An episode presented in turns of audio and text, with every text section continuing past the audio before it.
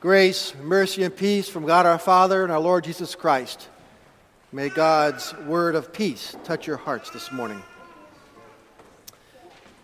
Today's gospel reading addresses a question that is asked both in society and in the church Who is my neighbor?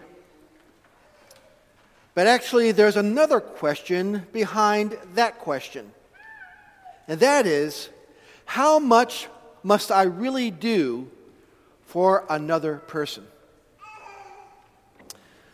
Well, we know that Jesus tells us in His Word that we are to love our neighbor.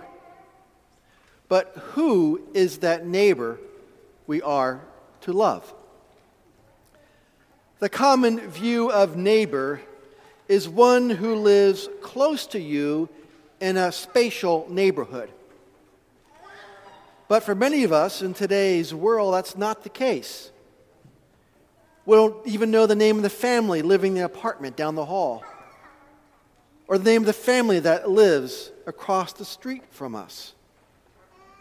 Yet, using this definition of neighbor, the lawyer in today's gospel reading was sure that he was exempt from the law of loving neighbor. And in the ensuing parable, Jesus gives us a new understanding of a neighbor. A neighbor is one who is in need of your assistance given in love. What does Jesus really expect of us regarding love to our neighbor? Well, Jesus responds to this by telling a story. Quite a simple story that has fired our imaginations for centuries. A man is beaten up and robbed on the road from Jerusalem to Jericho. Now, this was a notoriously dangerous road. Jerusalem is 2,300 feet above sea level. The Dead Sea, where Jericho stood, is 1,300 feet below sea level. So then, in somewhat less than 20 miles, the road dropped some 3,600 feet. It was a narrow road, filled with loose rock and winding turns. And it was the happy hunting ground of thieves preying on unsuspecting travelers. It was a road that one seldom traveled alone and never traveled after sunset. So when Jesus was telling us the story of the Good Samaritan, he was talking about a type of thing that was constantly happening on this Jerusalem to Jericho road. And many of those present listening to Jesus probably were nodding their heads in familiarity. Some of them, too, may have been mugged at one time along this road. Maybe a few of you have experienced being ripped off. And you too can nod and say, Yeah, I know what that's like. That's not a good spot to be in. Our Lord's story begins with an unnamed traveler. Now, he is obviously a reckless and foolhardy character. People who are carrying goods or valuables seldom travel the Jerusalem to Jericho road alone. Seeking safety in numbers, people traveled in convoys or caravans. So this man had no one to blame but himself for the plight in which he found himself. And then two highly religious clergy type passed by. The first is a priest who hurries past the injured man. And there's nothing particularly strange about that. Because according to Jewish law, contact with a dead person would have rendered him spiritually unclean and therefore unfit to fulfill his duties in the temple. This priest, he had a schedule to keep. He had responsibilities to look after. So he passed by on the other side of the road in order to avoid this injured man and to not have any obligation to him. Then a Levite, another temple worker, passed by. The Levite seemed to go near to the man before he passed.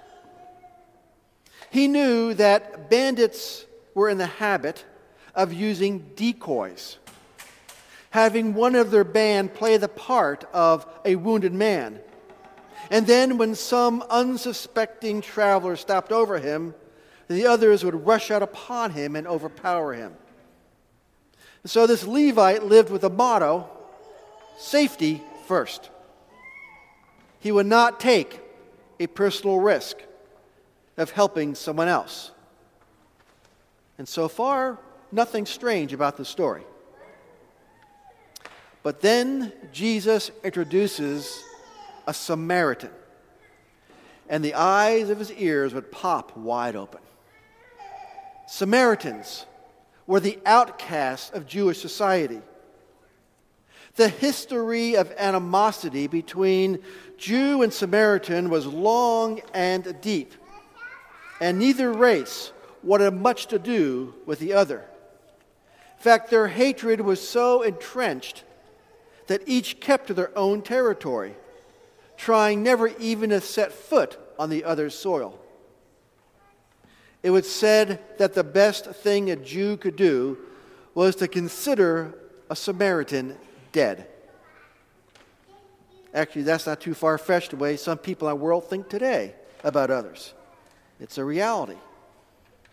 And so when Jesus introduced the Samaritan, his audience likely assumed that the villain of the story had now arrived. Well, what do we know about this Samaritan? It seems that he was a commercial traveler who was a regular visitor to the inn.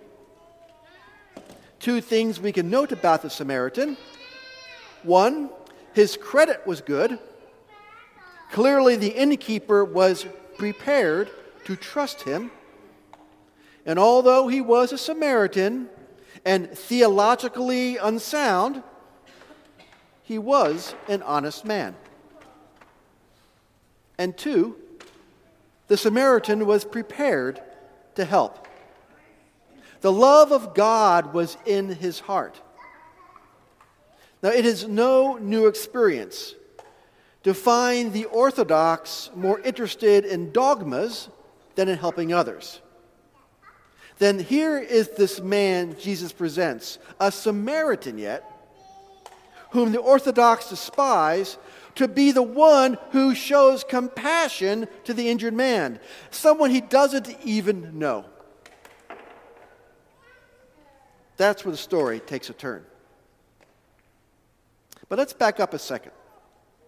Let's remember the question that the lawyer asked that began this whole episode. Asked by the scribe concerning what he must do to inherit eternal life. Jesus asked the scribe, Well, what is written in the law? How do you read it? The Orthodox Jews wore around their wrists little leather boxes called phylacteries, which contained certain passages of Scripture. One of those passages that would have been in that phylactery would have been Deuteronomy 6 4, which the scribe quotes You are to love the Lord your God with all your heart, soul, mind, and being. And so Jesus said to the scribe, Take a look at your phylactery on your own wrist, because there will be the answer to the question you ask. And to that the scribe added in Leviticus 19:18, which bids a man to love his neighbor as himself. However, with their passion for definition, the rabbis sought to define just who was one's neighbor. And in the narrowest sense, they confined the word neighbor to refer to their fellow Jews.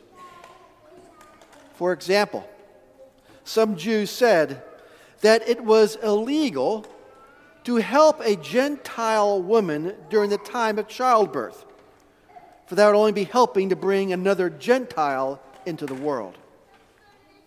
So the scribe's question was a genuine question. And now we can see what Jesus is driving at. Jesus is inviting his hearers to see themselves as the man beaten up and left for dead. Which one of us has not at some time or another felt abused, ripped off, lonely, or forgotten.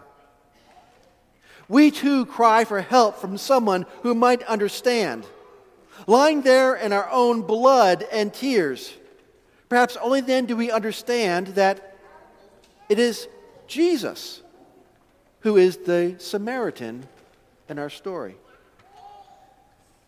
Jesus, who suffered at the hands of humanity Jesus, who was rejected and beaten and left for dead.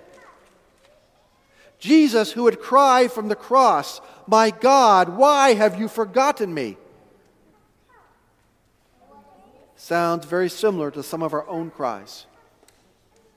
It is God in the flesh of Jesus that crosses the boundaries of heaven. It is Jesus who acts as our merciful neighbor because he has been there. He knows what it is like. And so our story draws to a close. We see the outcast tenderly caring for the injured man. And then we grasp the fact that God spares no expense in order to bring us to heaven safely. Christ does not stand apart from our pain. His cross was the price of our salvation, so that we might know what it means to show compassion. Because it is then that we find the strength for ourselves to be a good Samaritan, to be a good neighbor, to show mercy to care for another. You see, to properly understand this parable and to get the right answers, we have to ask the right questions. See, in the parable, the lawyer did not ask the right questions. The questions we ask reveals our faith and character. The first question we ought to be asking concerns our eternal life. Eternal life is the result of obedience to God's laws. Right? Jesus said, Do this and you will live. But who is able to do all the commands? That would require a perfect person. The question that should have been asked is this how can I, a sinner, inherit eternal life? This would give the answer.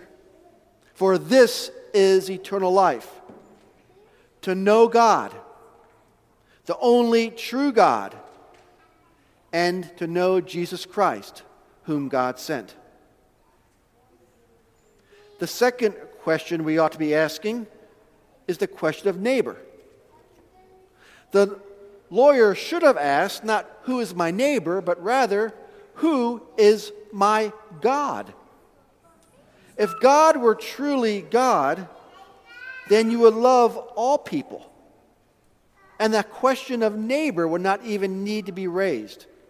Because to love God is to love others. And to love others is to assist others in their time of need.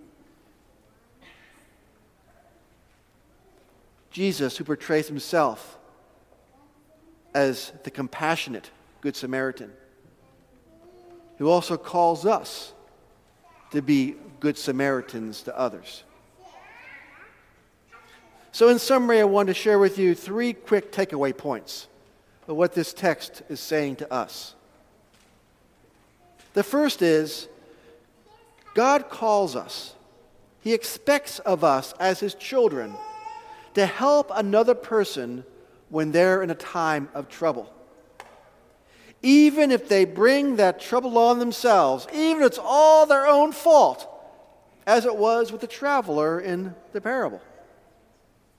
There's no condition for us not reach out and to help others. And second, we are to help any person, anyone who is in need, because anyone who is in need is our neighbor. And our love needs to be as wide for others as God's love is wide for us. And third, as we show compassion, as we reach out and we help others in need, that must be done in action and not consist of merely feeling sorry for another. You know, there's no doubt that the priest and the Levite felt some pity for this injured man as they passed him by. But the point is, they did nothing.